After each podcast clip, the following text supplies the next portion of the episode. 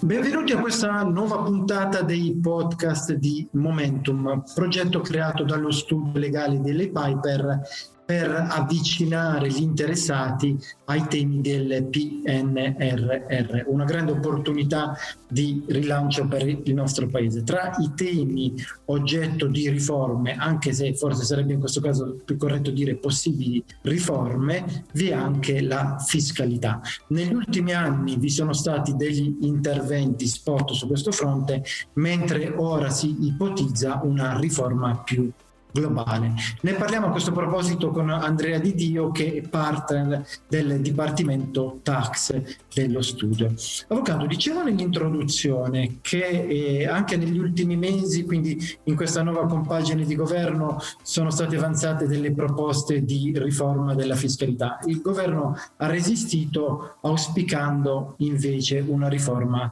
più globale. Quando si parla di riforma si immagina di intervenire quantomeno su alcune, diciamo così, ingiustizie che non, non, vengono rispettate in base a quelli che sono gli scaglioni attuali dell'IRPEF. Ci sono spazi di manovra per intervenire oggi? Ringrazio per, per, la domanda. A mio avviso si deve partire da una considerazione di fondo, che è quella che l'attuale assetto del nostro sistema tributario ha di fatto avuto origine da un lavoro molto articolato che si è svolto durante buona parte degli anni 60 del secolo scorso e che ha infine trovato uno sbocco legislativo poi nell'approvazione di un disegno di legge da parte del governo che è avvenuto nel giugno del 69. Il percorso poi è proseguito ulteriormente negli anni seguenti e il sistema fiscale ha trovato il suo debutto il 1 gennaio del 1974.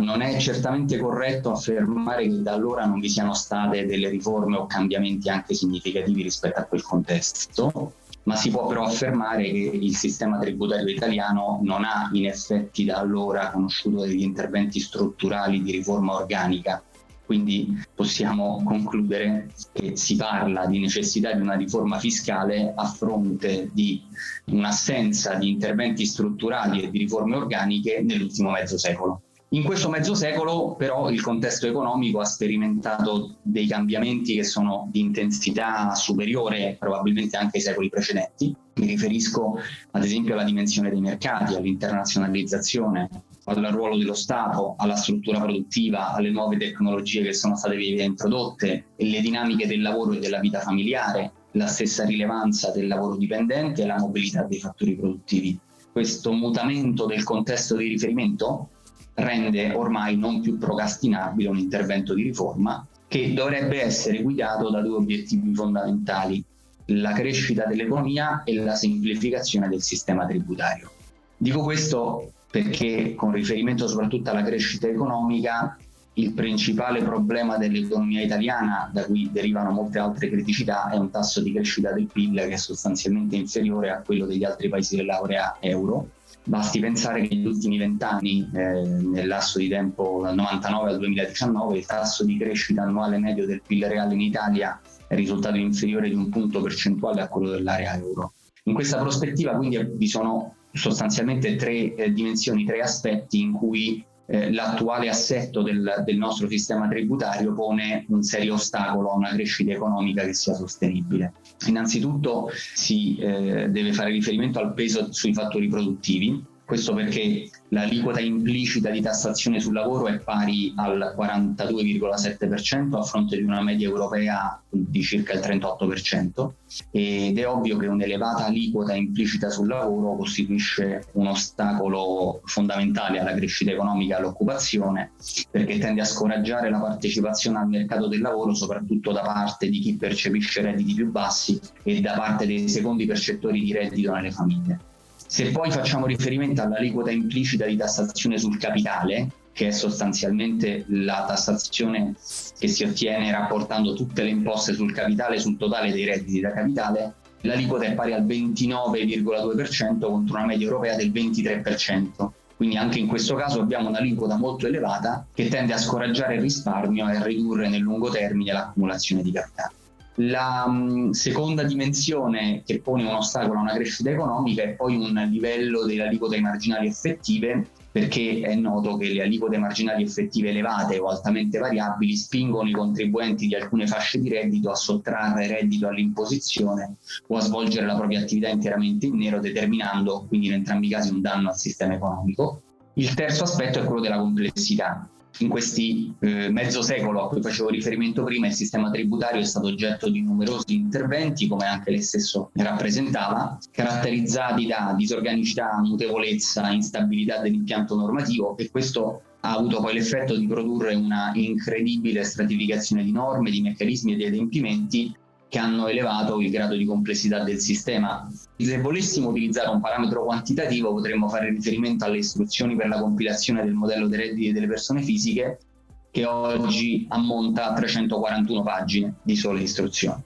Il sistema fiscale complesso ha un effetto negativo sulla crescita e sugli investimenti proprio perché provoca un incremento che sia diretto o indiretto sulla, sulla struttura dei costi per le famiglie e le imprese e quindi il conseguimento dell'obiettivo di crescita economica richiede anche una semplificazione e razionalizzazione del sistema fiscale e dei suoi adempimenti, oltre che, come accennavo prima, una riduzione del carico fiscale sul capitale e sul lavoro. Eh, e questo sempre salvaguardando il mantenimento di standard di finanziamento del welfare. A questo punto, sulla base di queste considerazioni, è necessario procedere con un'azione di semplificazione che dovrebbe sicuramente passare per una più organica codificazione delle norme fiscali e questo perché il sistema di stratificazione e di aggiustamenti successivi a cui prima facevo riferimento ha portato oggi a innumerevoli disposizioni modificate a più riprese, spesso in modo sostanziale, che però rimangono veramente sparse in numerosi provvedimenti e questo costringe il contribuente, eh, che sia più o meno tecnico del settore, a, che voglia consultare a ricercare sia l'atto originario sia gli atti di modifica per trovare il, il risultato della quadra della normativa di riferimento. L'individuazione delle norme vigenti richiede quindi oggi un notevole impegno da parte del cittadino in termini di ricerca e comparazione di diversi atti e quindi questo impone la necessità di semplificare e razionalizzare il quadro normativo per assicurare anche che tutto il sistema sia percepito maggiormente cliente come equo, affidabile e trasparente e anche per ridurre l'ormai davvero elevato contenzioso. Sarebbe poi necessario anche pensare ad un'elevazione a rango costituzionale di alcune parti dello Statuto dei diritti del contribuente. Questo perché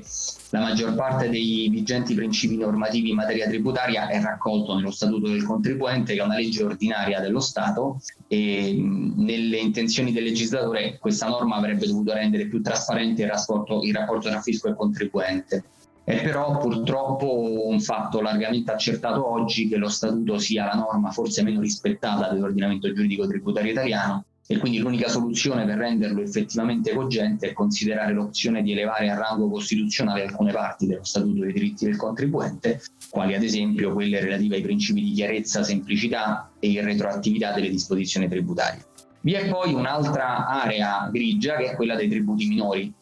L'attuale sistema include delle forme di imposizione che sono molto parcellizzate e che contribuiscono a propria volta alla complessità del sistema anche perché ne decuplicano gli adempimenti con dei costi di gestione elevati. Eh, vi sono ad oggi una miriade di micro prelievi previsti dal sistema, il superbollo, la tassa di laurea, l'imposta sugli intrattenimenti, la tassa regionale di abilitazione agli esercizi professionali. È chiaro che abbiamo una miriade di microprelievi che, come dicevo prima, aumentano esponenzialmente gli adempimenti da parte dei contribuenti a fronte di un gettito dei prelievi che singolarmente è stato quantificato in una dimensione inferiore allo 0,01% del totale delle entrate del tributarie dello Stato e del, inferiore allo 0,1% per le regioni e i comuni. Anche in questa prospettiva è necessaria quindi una rivisitazione sostanziale e completa della disciplina ai fini di una sua razionalizzazione e una sua semplificazione. A fronte di queste dimensioni e queste prospettive è poi necessario pensare ad una rivisitazione globale del sistema che passa anche ad una rivalutazione critica della scelta del modello di imposizione dei redditi. I modelli che ad oggi sono prevalenti per quanto concerne la determinazione della base imponibile dell'imposta eh, ai fini dei redditi personali sono essenzialmente due nei panorami normativi eh, internazionali. Il cosiddetto modello di comprehensive income taxation che prevede l'inclusione di tutti i redditi nella base imponibile che è sottoposta a una tassazione progressiva, ovvero un cosiddetto modello dual income taxation che prevede l'applicazione di un'imposta proporzionale su tutti i redditi di capitale che coincide di solito con la prima aliquota progressiva sui redditi da lavoro. A fronte di questi due macro scenari, abbiamo una situazione italiana che è descritta dalla stessa Commissione Finanze come una plural income taxation, perché vi è una elevatissima frammentazione di tipologie di reddito sottoposta a diversi regimi anche sostitutivi che possono peraltro non essere tra loro correlati, con moltissimi trattamenti fiscali soggetti ad aliquote proporzionali differenti tra loro, accanto a un'imposta progressiva sui redditi di lavoro, soprattutto dipendente, sulle pensioni. Questa situazione è ulteriormente una delle principali fonti di incertezza e complessità del sistema tributario e rendono, per via della natura sostanzialmente ibrida rispetto ai due modelli teorici di imposizione sul reddito descritti. Eh, questo perché la, l'estensione dei regimi di tassazione sostitutiva determina un carico fiscale disuguale tra le varie fonti di reddito, generando nei fatti una violazione del principio di equità orizzontale e incidendo negativamente sulla capacità redistributiva delle imposte. Si dovrebbe quindi tendere nella prospettata riforma a un modello tendenzialmente duale in cui il livello delle aliquote sui redditi di capitale e sui regimi sostitutivi cedolari è prossimo all'aliquota applicata al primo scaglione IRPEF e sulla base di, di, di questo sistema poi mh, si dovrebbe cogliere l'occasione per innestare in modo chiaro e deciso anche un cambio di paradigma dei rapporti che sono tra amministrazione fiscale e contribuente. Questo perché probabilmente ad oggi, oltre che una riforma complessiva del sistema, vi è anche la necessità e, e si sente l'esigenza e il bisogno anche di un'evoluzione culturale nel rapporto tra fisco e contribuente. Entrambe le parti dovrebbero effettivamente mutare i propri comportamenti in senso virtuoso e abbandonare eh, i pregiudizi nei confronti di quella che è vista come una controparte nel rapporto d'imposta tra cittadino e fisco. Sì. A questo proposito spesso si sente dire negli ultimi tempi che occorrerebbe un fisco amico. Ad esempio, uno dei temi più dibattuti è la giungla di deduzioni e detrazioni che caratterizzano il nostro sistema fiscale e che a detta di alcuni fiscalisti sarebbe anche all'origine di buona parte dell'illusione dell'evasione fiscale. Perché non si riesce a semplificare in questo ambito? Manca la volontà politica o ci sono altri problemi? Allora, il tema delle tax expenditure o spese fiscali è molto complicato e a mio avviso occorre prima riflettere su quale sia la, la regola generale dell'imposizione eh, fiscale. Dico questo perché nel termine di eh, deduzioni e detrazioni in realtà sono comprese tutte le tipologie di spese fiscali che sono sostanzialmente una serie di riduzioni della base imponibile teorica o del debito d'imposta. Normalmente queste spese fiscali sono classificate in cinque categorie differenti. Abbiamo le cosiddette esenzioni, che si sostanziano in parti di base imponibile teorica che sono escluse oggettivamente o soggettivamente dal processo impositivo. Abbiamo le deduzioni, che sono gli importi che devono essere sottratti dalla base imponibile teorica per ottenere la base imponibile effettiva.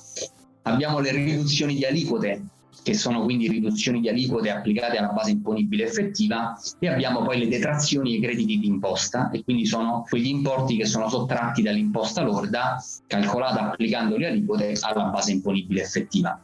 Ad oggi si parla giustamente, come, come lei ha, ha, rappresentato, di giungla di detrazioni e deduzioni o di, o di, spese fiscali. Per dare una dimensione della giungla eh, basti pensare che i lavori del gruppo di lavoro sull'elusione fiscale che si sono conclusi nel novembre del 2011 hanno permesso di mappare in modo esaustivo le spese fiscali oggi vigenti, o meglio che erano a quel momento vigenti, probabilmente oggi a distanza di dieci anni la situazione è ancora più complicata, anche in ragione delle misure emergenziali introdotte a fronte dell'emergenza epidemiologica e in quella circostanza poi è stato fornito anche una quantificazione delle spese fiscali in termini di oneri a carico del bilancio statale. Ebbene, nell'elencazione delle misure e dei regimi eh, rientranti nel concetto di spese fiscali come prima delineato sono state individuate in quella sede 720 misure.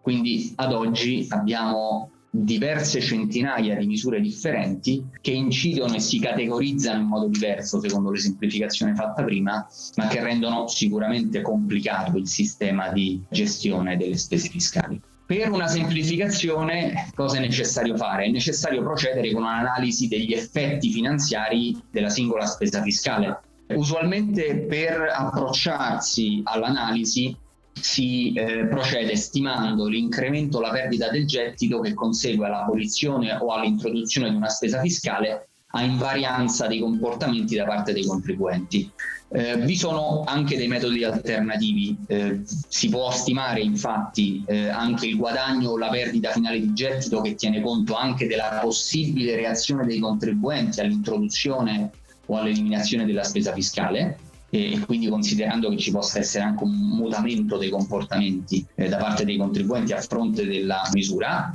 oppure il metodo dell'equivalenza di spesa, cioè l'analisi della spesa in uscita dal bilancio pubblico che si renderebbe necessaria se la spesa fiscale venisse convertita in un programma di interventi eh, volti a dare ai percettori gli stessi benefici che sono fruiti attraverso la riduzione delle imposte. È difficile quindi effettuare un'analisi anche in ragione, come dicevo, della molteplicità di spese fiscali, ma ad oggi, nel contesto della riforma complessiva del sistema, anche questa necessità non è più procrastinabile. In questa prospettiva anche il recente documento di indagine conoscitiva sulla riforma dell'imposta sul reddito delle persone fisiche, che è stato pubblicato di recente dalla Commissione Finanze, ritiene indispensabile che nella prospettiva di un disegno di legge delega vi sia anche un'azione volta al raggiungimento degli obiettivi di riduzione della numerosità delle spese fiscali e una complessiva semplificazione del sistema. Quel documento individua anche le modalità attraverso cui eh, raggiungere questi obiettivi. Modalità che sono individuate sia nell'eliminazione di quelle spese fiscali il cui beneficio pro capite medio, ovvero il numero dei beneficiari è inferiore a una soglia che, debba essere predeterminata, ovvero mediante il passaggio completo o parziale del complesso delle agevolazioni sul lato delle uscite pubbliche con un meccanismo sostanzialmente di erogazione diretta del beneficio a fronte del pagamento dell'effettuazione della spesa con strumenti tracciabili sicuramente sarà uno dei temi da considerare che verranno considerati nell'ambito complessivo della riforma del sistema. Bene, pare di capire quindi che il compito è tutt'altro che facile, ma come abbiamo visto in questi mesi c'è una convergenza anche tra diversi partiti e idee politiche che probabilmente è mancata nel passato. Quindi auspichiamo che vi sia appunto una semplificazione e se possibile un alleggerimento del peso fiscale sugli italiani. Intanto grazie Avvocato Andrea Di Dio. Grazie a lei. Ci sentiamo, ci aggiorniamo per una prossima puntata del podcast Momentum.